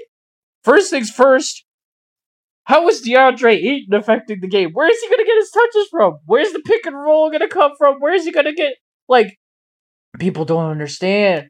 Like we keep on talking about this is Kevin Durant against the Boston Celtics when he was forced to pass. He showed that guy still can't fucking pass. I don't care how nice his assist numbers look. I don't care how good he looks on his highlight tapes. That guy's a walking turnover issue. Okay? Just Mhm. like the Clippers when they try to force everything through Kawhi and, you know, Paul George. And Devin Booker's an above average shooting guard passer, but he's a below average point guard passer. Their NBA championships teams need to be complete. They need to have every aspect of basketball. And this team doesn't have anything to do with passing. They will be a turnover machine. They will be terrible. And they have all these shooters. But you know what people aren't realizing? Is for the NBA shooters to do their job, they need to get passes in situations at ball placement to be able to get their sh- shots off in the NBA. Because if the bu- if the pass is a little low, it's a little left, it's a little right, it's a little high, like these passers like KD and Devin Booker and Cameron Artis Payne will be doing, they have to take extra time to shoot. Okay, and NBA players are ridiculously athletic. They cover a shit ton of ground, and that will Yeah. really matter when they try to shoot threes off ball because those ball placement won't be perfect because and that really allows it's it's it's commonplace every team has a guy that's passing that sets everything up beautifully it's like if you saw that guy in prison like jesus christ you can throw that pass literally on a dime on somebody's hand every single time like they have nobody like that they have no initiator they have no passer this team will not make the western conference finals i'm saying it now i no no not a chance also, if they had the money to sign all these guys, you couldn't have gotten a point guard. Like seriously, you needed more three point shooting. I didn't know you need more three point shooting when you have Devin fucking Booker, Bradley Beal, K- KD. Man, I, when you have those Yeah. three guys, I really feel like you need a lot of shooting. Like, what are you smoking? What are you Yeah. smoking? They just signed big names. They signed guys that, oh man, I love the way this guy shoots the ball on the three point line. Six eight. It's not like we have like a bunch of forwards already, and like right. uh, Frank Vogel's gonna have a fucking aneurysm trying to figure out how to coach this team offensively right. because he can't. Uh, so yeah, man, I agree with you. I'm so glad you brought this on, so we can hate on him. Terrible job. Yeah, terrible. They had one. They had one job to get one guy, and they didn't do it. Terrible. Don't blame me Eh. when you don't win a ring. Right. Don't blame me. Uh, You're up. All right, this is what I want to talk about. Definitely, this is a big team. We're definitely gonna both talk about this team. Golden State Warriors. Mm. Uh, they got Draymond Green back for a year, hundred million dollars. I'm glad that the Golden State Warriors didn't overthink this. Right? yeah. They desperately need Draymond Green. He's so important to initiating their offense. He's so important with the chemistry he has with Steph and Klay. Um, to allow them to play at their best. They can't win rings without him. They added Cory Joseph, who's a really solid three point shooting guard. Um, hmm you know, they needed a body. They lost Ty Jerome, which I don't think is going to make a big difference. They did lose Donte DiVincenzo, which may on paper look bad, but that man got paid $50 million, and I highly doubt the Golden State Warriors were going to pay him that much, or even be Yeah. able to pay him that much. Uh, That's true. so, but you know, one one reason I really want to talk about the Warriors is, uh, I heard Draymond Green talk on a podcast, and he brought up a few things about Chris Paul that I didn't think about when we first signed him. Is they had an issue last year with Steph, Poole, and Klay, where the way the Golden State Warriors want to beat other teams was three point shooting, right? And everybody knew, okay, we got to stop the three ball because this is what they do. They don't really have anybody else that throws anything different at you, even though they're world class at it. Chris Paul is a mid-range shot creator, right? Mm-hmm. They don't really have a guy that does that other than Wiggins every once in a while. So that's going to be extremely important to give like a nice little change up to get a few points a game. Just like Shaun Livingston gave him that nice little change up as that mid-range scoring guard. So he's going to be able to do that similarly to kind of give them a different look. Um, defensively, he's great. And, you know, one thing that Draymond did mention that I definitely agree with now that I think about it is that bench desperately needs a guy like CP3. Desperately needs an elevator, right? And you know what I mean? And their bench was really bad last year, even though they had Jordan Poole on it. They just didn't mesh. That's because Jordan Poole's trying to score. He's not the kind of guy that's gonna make your six through ten all their best version of themselves. But Yeah. with CP3 there, he's gonna make everybody better. Um, you know, and I definitely think that they have young pieces that still can grow, right? And I, I'm glad that they allowed them to have the space on the roster. Moses Moody, um, Jonathan Kuminga, who might have grown, we don't know how much too. Um, having CP3 to accentuate them and help them develop and grow, it's gonna be really important. So I do think that this Golden State Warriors team, I think they can surprise some people. I think that they are back in the ring talk.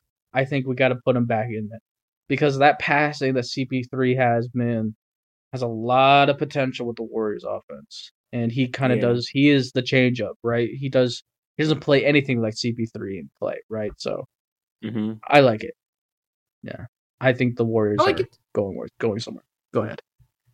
Yeah, I like it too. I like it too because that's actually a big thing that you. I love that you mentioned Shaun Livingston because I can like I can still see it now. Him, you know, everybody was shooting threes and he just takes that one dribble in, Yeah, knocks down a mid range, and goes nothing back. you could do about like- it. He just backs you down, makes a mid range mid, mid range shot, and go back down. He has like twenty points off mid range. You just, it's just nothing you can do about it. Yep. And I can see that like on a different level with CP3 because he loves the mid range shot. He can also see Mhm. the floor better. They have a true point guard, you know, the guy who can Yeah. pass, and that's what they need. They can sit him around like Curry and and um Klay, and he can like really like see the floor in a different way and really get the shooters involved like they want to be. And then another thing is that I saw that podcast as well where he was like, I seen what CP3 was able to do with DeAndre Ayton. I wonder if he Mhm. can do that with Kuminga yeah, that would make a lot of sense. and that makes a lot of sense. Yeah. That makes a lot of sense. If they keep, if they can hold on to Jonathan Kuminga and So he special. can be next, and they can hold him next to CP3, I would love to see what that what that pick and roll with that ten can create. I would love to see that because CP3 is the kind of point guard that can elevate those around him. He can elevate six through twelve. He can make them the best version of themselves with his passing. Agreed. So and getting everybody involved. So that's an awesome pickup. Like, yes, you lost some shooting and Donte, uh, shooting and scoring ability with Donte DiVincenzo. The other ones don't really matter. But with adding the CP3, that puts you back, and I absolutely agree into the championship into the championship um conversation because now you look. I mean, now you have a guy on your team that you that like you know that you can put the ball in their hands. You could trust him to make decisions. Yeah. And that's and that's big, especially passing. Passing has always been really big in our in the league. So I, I love it. I love the CP3 pickup. Yeah, I uh, I couldn't agree with you more, man. That was this this Warriors team definitely has the juice to make it back. Agree. Yeah. Oh, let's see here. Doo, doo, doo, doo, doo. There's a lot of teams on here. Oh no. You know, um, Yeah. Really quickly, like what New Orleans did, uh, re-signing Garrett Temple. Herb Jones was is a, such a great three and D guy for them. Defends really well. Cody Zellers also could be a nice backup to Jonas Valanciunas because he does post. Um, them re-signing EJ Liddell, Ohio State alum. No, losing Jaxson Hayes, who was kind of like a question mark that couldn't really find a fit on the Pelicans. So I like what they did really quickly. Yeah. Yeah. Oh, Ooh, I'm sure we both want to talk about Houston. Houston. Okay, go ahead. Okay, so just to recap for everybody, Fred VanVleet went to the Houston Rockets. Uh, so did Dillon Brooks. Let's bring it up here. Yeah, Fred VanVleet got a three-year, $130 million deal. Uh, Dillon Brooks got a four-year, 180 million. They also signed Jaden McDaniels. They received two second-round draft picks. Jake Landale, uh, and they lost KJ Martin, who honestly I think he might be out of the league in three years, so it's okay. Um, no shade. I'm just saying that he's is close to being out the league. Uh, Mhm. I'll I'll say this: Houston people may think, why did they sign guys that are more developed for the Houston Rockets when they have a young core? They might be Mhm. thinking that. And let me explain this to you. This Ime Udoka and the Houston Rockets have decided to believe in a philosophy.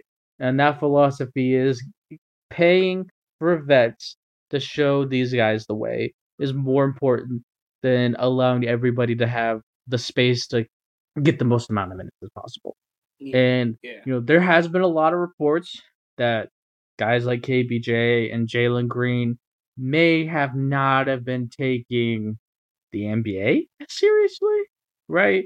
Or Mhm. maybe something along those lines of there's been a lot of speculation that some of the Houston young pieces uh may not be taking the NBA in development as seriously as they should. Or uh, you know what I mean? Um, yeah. so having Fred VanVleet, who's an NBA champion, you get to watch him every night. He's gonna be the leader. He's gonna show you the way. He understands how to be a winner. Because again, NBA champion. He understands toughness. He's extremely intelligent. You also get to have him on the floor and be the best player on the team. Well, you know him or Jalen Green, but gonna get to have him on the floor, showing you the way. And on top of everything else, you get to see him work because that guy is a six foot, straight up six foot point guard that's not overly athletic. That's made a phenomenal career for himself. There's no Mhm. way that somebody does that without having an incredible work ethic because it's got to come from developing skill to an extreme degree. So they get to see how he works every day, and he gets to show them the way and be the extremely important vet. So I really like that. And they added Dillon Brooks for a specific reason. I think it is to be the defensive leader, right? Ime really believes in defense, and it must be that he really believes that they to to teach defense, you need to have a leader that shows you the example to how to play defense, right? Mhm. and Dillon Brooks is that type of guy. Um, so I definitely think that some of the stuff, I think it, his situation with Memphis was overblown. It just went viral on TikTok. It was just fun to listen to that he called LeBron James XYZ, but let's not act like for the past four years that he wasn't a, an extremely important piece to them winning. Let's not act like he Mhm. didn't always guard the best player. Let's not act like he didn't do his role just like Marcus Morris, I don't remember exactly what he said, but when he was with the Boston Celtics, he said something that made no sense. Like maybe I shut down LeBron James or something like that. You know what I mean? Like these defensive guys in the NBA have egos, okay? So Yeah. It's not ridiculously abnormal what Dillon Brooks is. Uh so I, I think that he's there to be the defensive leader and example, energy wise, intensity wise, um, focus on detail wise, to have everybody lead and follow. So I definitely believe that that's what they believe in now, and it shows through their signings. And I'm glad that they did it. And on top of everything else, Fred VanVleet's only going to be there for three years, right? Then they can move on with the young Mhm. core. Uh, but Yeah. yeah. I I like what they did here. I feel like they understand what they want to do, and they are executing. Yeah, yeah, yeah, yeah. I, I, I like what the Houston Rockets did as well. Um, adding Fred VanVleet is big. Adding Dillon Brooks is big. You, you know, you pretty much hit the head, the nail on the head with both of these guys when you're talking about Fred VanVleet being the veteran, the veteran that you need him to be. He won a championship. He knows what it takes to win. What it be, what it means to be a winner. What it means to work hard. Because Yeah. he, he, I think he was undrafted, so he had to work his way up into this. Like he wasn't, he didn't, he wasn't a star. He wasn't drafted. You know? nobody really believed in him and they took a shot on him in Toronto and he became a star there. Yeah. Um second best player on the on the team when they won the championship, honestly. Um so um he's gonna be the best player on this team. Um he really gonna be able to put those young guys under his wing and be like, okay, look, this is what it takes to win. This is what it takes to be a champion. This is what it takes to to reach the highest of highs, you know what I mean, in the, in our league. So Yes. and especially with Dillon Brooks, like yes, we may have all laughed about poking the bear and the t- and I don't expect him till he dropped forty on me and all this Yeah. other stuff, but we cannot deny that Dillon Brooks has been that guy defensively for the Memphis Grizzlies, and they're definitely going to miss him. You know what I mean? Yeah. And Houston's gonna gonna definitely appreciate the fact that they signed him. Like, yeah, he got eighty million dollars. People are like, oh, it's too much, but scoring aside, what he was able to do defensively for that team, what he'll be able to do defensively for Houston will be big. Um, Ime is a, definitely a defensive coach, but he also understands the offensive side. So I think that the Dillon Brooks pickup is perfect for that kind of coach because he's going to want Dillon Brooks to, okay, look, I'm a defender. We want us all to defend together. Look at me, watch what I do, see how I do it at such a high level, and then mimic. Yeah. So it's going to be perfect for that as well. Um, I think that these are two great signings. Houston it looks better and better as as free agency goes on. So I am excited to see how they look. Yes, they're still young, but and everybody's pretty young. I mean, VanVleet is pretty young still. Dillon Brooks is pretty young still. So I think that hey, like give it like three years or so, we might be talking about them in a different type of light. We might be talking about them like, yeah, they're they're going, they're about to win the East, or they could possibly win a championship. So they're looking, they're building definitely in the right direction. So I love that.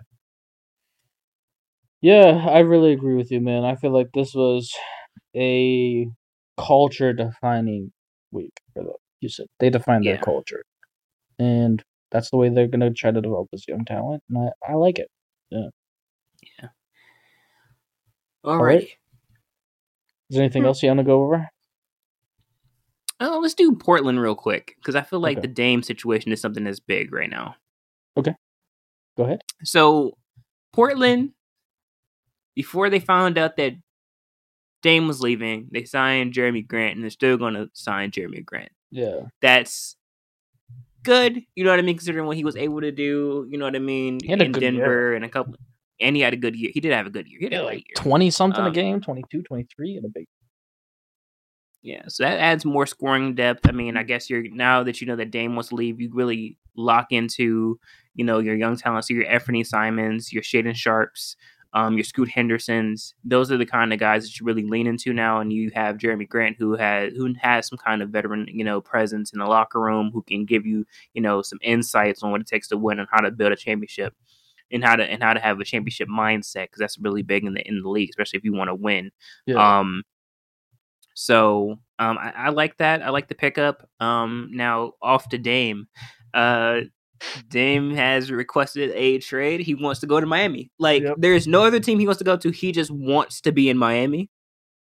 He doesn't want to do anything else. He's t- his agent has been talking and saying like, "Hey, listen, if you guys sign him and he's Mhm. not going to Miami, yep. oh, he's gonna be mad. He's Yep. not going to summer league. I mean, he's he's not going to training camp. He's gonna be pissed off. You're gonna have a disgruntled superstar on your hand who will not play. And you, everybody's like, "Wait a second, we don't want to touch that with a hundred feet pole." But then, but Portland's like, "But we want something good in return." And Yeah. Tyler Herro is not good enough for us. you have to give us something else. And Miami's not gonna give up Tyler Herro and Bam because you need Bam and, and, and Dame to play together. Like you want that to happen. So you eh, what they don't have enough. And Portland's like, we'll just keep him. like at this point. And I don't know. I don't know. I don't know how this is gonna end with the free agency thing. This is very weird because they already said that Miami didn't have enough for them. They want at least two good stars and some picks. And I don't think Miami has enough to, to, to trade for him at this point. They have money. They can pay him, but they can't trade for him. Yeah. What are your thoughts? Man, when it comes down to this trade, it's definitely something where I agree with you that you know Dame and his agent are trying to force them to get traded to Miami. Where Yes. because he doesn't have a no trade clause. They did a really good job of signing him to a deal when they signed him to a four year deal to try to not have him on an expiring contract where he would have more uh leverage anyway. Right? Mhm. And you know, this I Portland in the front office, the moves they made, they've been wanting to move on from him too, right? They've Yeah. been wanting to go young. They've been wanting to hit the restart button. Um, and they want to get a huge package back for Dame, which is understandable, right? But Yeah. The market is just not there. Like there is no superstar young guy that's on a team that if they trade for Dame that will be ready to win a championship. So it has to be a Yeah. three team deal. Um, if mm, if Portland doesn't want Tyler Herro and Duncan Robinson, you know what I mean. So it it's gonna take a while to to figure it out. I do think that you know the only place that I think Dame, if I'm Dame, I would really think about would be Boston. I mean, I don't think Mhm. they're gonna move off Jaylen Brown, right? And but I could see that happening, um, because it would be an easier fit with Jaylen Brown, with Dame and Jayson Tatum. Like they would fit better. Yeah. Uh, but you know, I just because of the age, Jaylen Brown might be the guy to stick with. But I really do think that Dame, you know, even the other trade options of the Clippers and, you know, the 76ers, but the 76ers, I mean, Tyrese Maxey doesn't get really get me out of my bed and be like, oh my goodness, Tyrese Maxey's a perfect fit. The tough thing about it is they have Scoot and Anthony Simons, so it's it's tough. And I think I honestly think Tyler Herro is a better player than Tyler Maxey- than Maxey because Maxey really didn't show up in the playoffs, and Yeah. you know, so yeah, man, I I feel like the where it's probably gonna end up at the end is Miami. They're both playing hardball with each other. It's trade negotiations, and Portland's trying to show other teams that they're willing to take their time with the trade.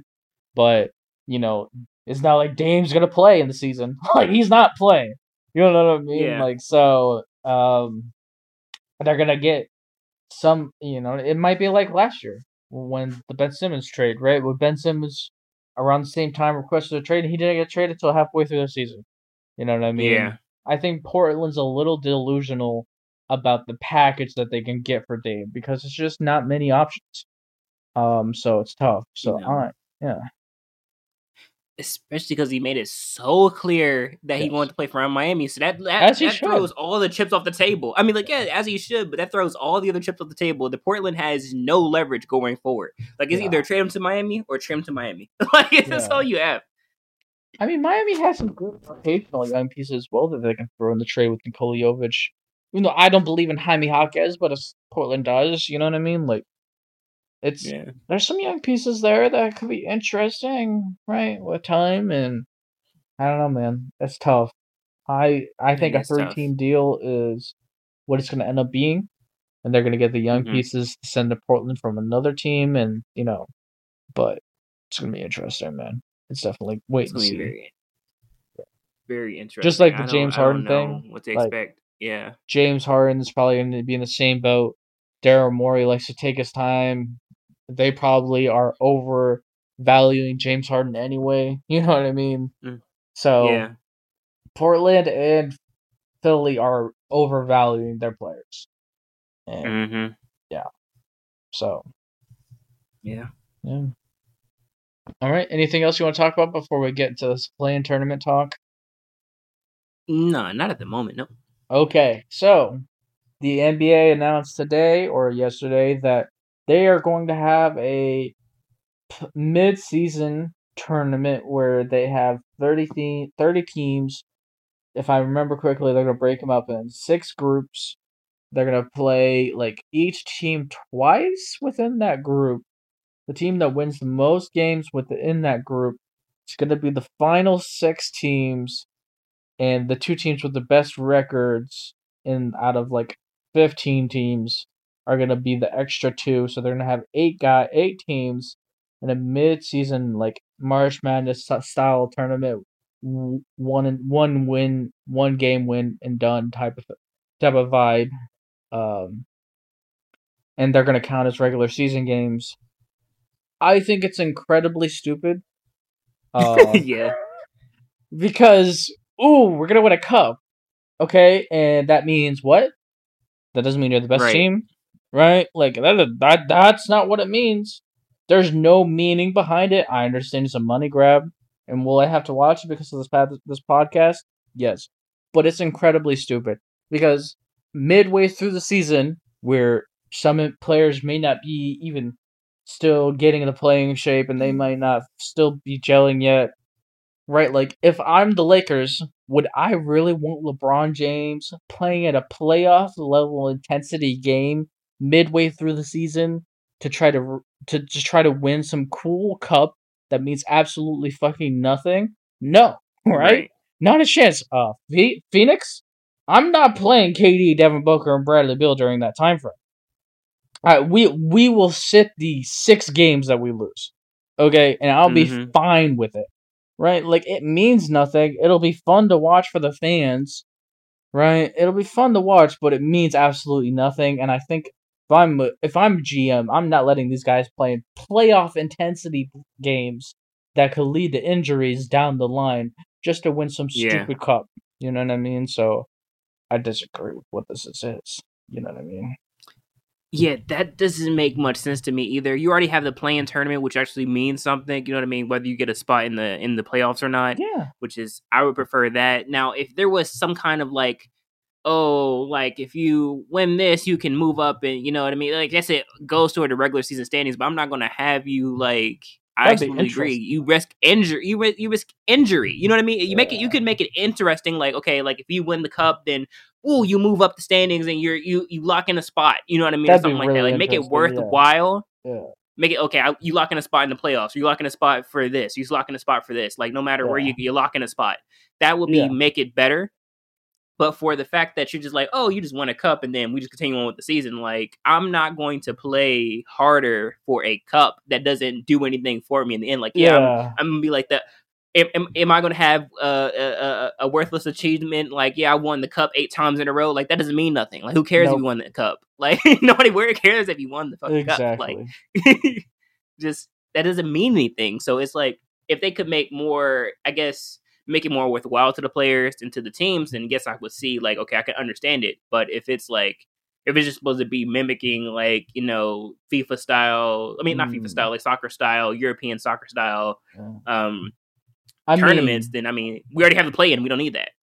College basketball does have a similar setup where they will have a regular season conference champion, and then they'll do mm. within their conference they'll have a tournament one game uh, one game uh, March Madness style for their conference tournament, and then there'll be a champion for the conference championship tournament, and then there'll be a champion for like the actual overall NCAA tournament. So it's they do have a similar thing, but you know what I mean. But that means something though. Yeah, right, and it historically means something. Like, like oh my goodness, like twenty years from now, we're gonna have a debate like man, Victor Wembanyama won two rings, but he won four cups. So like, see Michael right. Jordan. You know what I mean? Like, it, right? Yeah. It puts historical debates into a stupid situation if this does develop meaning, right? Like, mm-hmm. like if we didn't have a cup, how the fuck are we supposed to compare? Right? Uh, so. Like yeah, no. If you're gonna have a cup or something like that, or some kind of like mid-season tournament, make it worthwhile. Yeah. Like if you're gonna make it like, okay, we got to play these games, make it worthwhile. So, like in college football, right? Like they have like the Big Ten championship, they have the different areas championship. Okay, this championship, this championship, and then they all can converge into the playoffs and then play for the big one. Like make yeah. it worth something. Like don't just make it okay. Look, you win a cup, and then we're gonna think about this historically. Like yeah, well, you know LeBron during his last seasons, he won like three cups, but he only has like five rings. So like, eight like, fucking. like it's eight rings now. Like the cup adds onto the rings. Like I'm not going to. I don't want to have to do that. That's gonna make my head explode when I have to go. Like yeah, well, like they won like eight cups in a row, and I'm like, the cup doesn't mean anything. Yeah. exactly. The cup doesn't mean anything. Yeah, it might be more money. Maybe they might put an incentive. Oh, if we win the cup and it draws more people in, then you get it like six million dollars more. Like, okay, big whoop. Like, I don't know. I, I don't know. I'm pretty sure it's not completely it's final it's finalized, but it's not completely finalized. Maybe they'll figure out some way to like incentivize it better. But as it is right now, I mean, like I have to watch it, but I don't want to. like, exactly, because we have this podcast. Yeah, yeah. yeah. yeah. it's dumb. It's dumb. Very dumb. Alrighty. Well, I just want to thank you all for listening. I hope you enjoyed the episode. Hopefully, enjoyed our takes on some of the free agency stuff. Hopefully, we will see something happen, you know, in the Dame James Harden realm of trades going on, free agency deals. We might not see anything until before the All Star break, but just know that we will be covering that, you know, as soon as it happens. Um, you know, we have some, you know, some off season stuff. You know, we're nearing the season, probably a couple months or so. So we have some off season stuff that we're going to be speaking to you guys about, going to be sharing our takes on. So uh, look out for that. Um, today is what Sunday, so this episode will be dropping tomorrow. Um, barring any technical difficulties or anything like that. You got anything you want to say, Jay? Uh, yeah, really quickly, just to all those fans out there, I am going to guarantee you one thing: this basketball podcast will not cover the stupid summer league. It does not translate to the NBA at all. Guys like Randy Foye, Nate Robinson, Jerryd Bayless have won the MVP of this summer league in the past. Okay, this means nothing. Don't expect us to cover it. I don't care. this doesn't translate to basketball at all. As a basketball podcaster, I have to make decisions on what basketball content I watch, and I will lose brain cells and negatively get impacted by watching the summer league. so we will not be covering it because it does not translate to NBA basketball at all. I don't want to hear any questions. I don't care who looked bad, who looked good, because there's a gazillion guys that are in the NBA Hall of Fame that are going to be in the Hall of Fame that did bad, right? And there's a gazillion guys that are playing in Europe right now that did great. So that's that's what I would like to say about that really quickly. we will not talk about it at all. Zero. No summer league talks. All right, guys. I'm Chris Muhammad. I'm Jason Collins. And we are the Basketball Eggs. Peace. Ouch. We will not lose brain. Planning for your next trip? Elevate your travel style with Quince. Quince has all the jet setting essentials you'll want for your next getaway, like European linen, premium luggage options, buttery soft Italian leather bags, and so much more. And is all priced at 50 to 80% less than similar brands. Plus, Quince only works with factories that use safe and ethical manufacturing practices. Pack your bags with high-quality essentials you'll be wearing for vacations to come with Quince. Go to quince.com slash pack for free shipping and 365-day returns.